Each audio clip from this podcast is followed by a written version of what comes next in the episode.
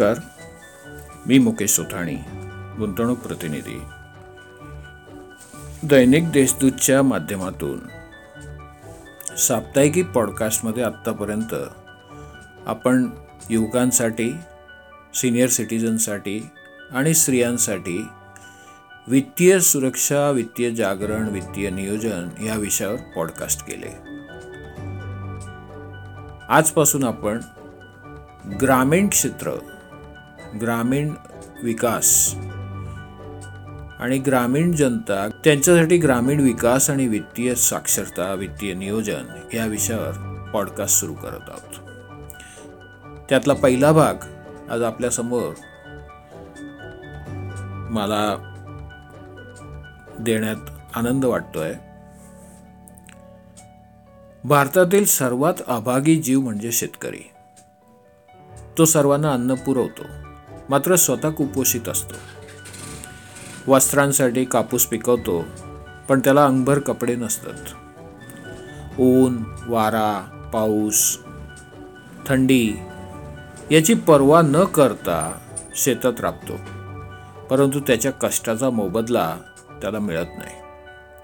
लाखो रुपयांच्या शेतीचा तो मालक, परंतु वेळप्रसंगी खिशात रुपयासुद्धा नसतो. वर्षानुवर्षे बँकेत व सावकाराच्या घरी चक्रा मारून दमतो आणि तेव्हा त्याच्या यातना त्याला आत्महत्येला प्रवृत्त करतात. भारतीय शेतकरी हा शेतमालाचा केवळ उत्पादक आहे, परंतु त्याला शेतमालाचा भाव ठरविण्याचा अधिकार नाही.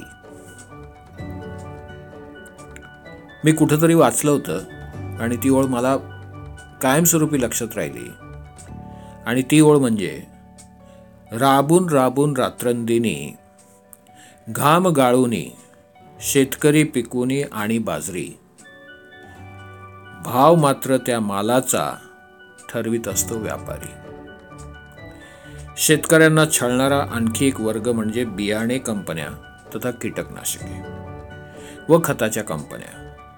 कायम उत्पादनाचे भाव सतवर चढत असतात, मात्र शेतकऱ्यांचा माल घेताना मात्र भाव सारखा खाली खाली घसरत असतो. हरिणांचे कळप, नीलगाईचे कळप, डुकरांचे कळप शेतात हैदोस घालून हजारो हेक्टर पीक फस्त करतात. भारतात पावसाची अनियमितता ही पिकांच्या नुकसानीस कारणीभूत ठरते.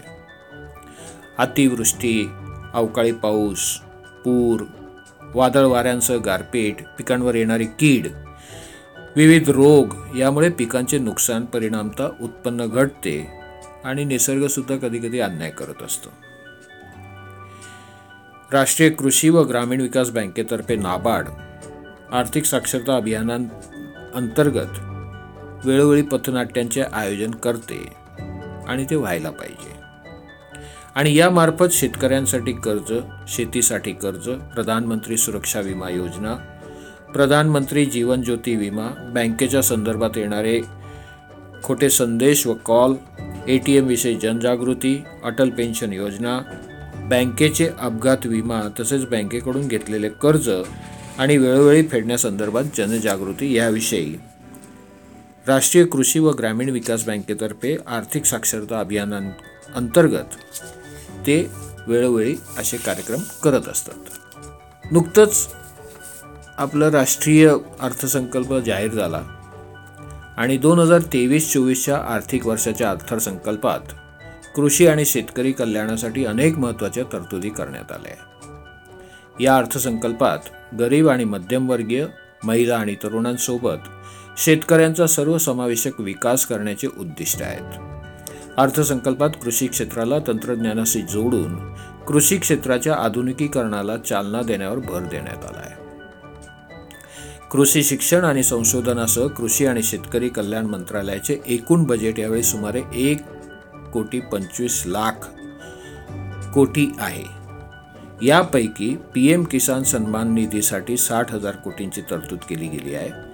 यामुळे शहाऐंशी टक्के छोट्या शेतकऱ्यांना किसान क्रेडिट कार्डद्वारे फायदा होईल. यासाठी तेवीस हजार कोटी रुपयांची तरतूद केली गेली आहे. पशुसंवर्धन, दुग्ध व्यवसाय आणि मत्स्य व्यवसायावर लक्ष केंद्रित करून कृषी कर्जाचे लक्ष वीस लाख कोटी करण्यात आले आहे. डिजिटल कृषी अभियानासाठी चारशे पन्नास कोटींची तरतूद करण्यात आली असून तंत्रज्ञानाच्या माध्यमातून कृषी क्षेत्राला चालना देण्यासाठी सहाशे कोटींची तरतूद केली गेली आहे. नैसर्गिक शेतीसाठी दहा हजार बायो इनपुट संशोधन केंद्र उघडली जातील. दहा हजार नवीन एफ पी ओ उघडण्यात येतील, ज्याच्या माध्यमातून शेतकऱ्यांना संघटित करून शेतीसंबंधी सर्व सुविधा देण्याचे उद्दिष्ट आहे. यासाठी नऊशे पंचावन्न कोटींची तरतूद केली गेली आहे. अन्न व पोषण सुरक्षा केंद्र उघडण्यासाठी सोळाशे तेवीस कोटी रुपये देण्यात आले आहेत. कृषी स्टार्टअपला प्रोत्साहन देण्यासाठी पाच वर्षाच्या कालावधीत पाचशे कोटींची तरतूद झाली आहे. बाजरी आता श्री अण्णा म्हणून ओळखली जाईल, त्यासाठी इंडियन मिलेट्स रिसर्च सेंटर उघडले जातील.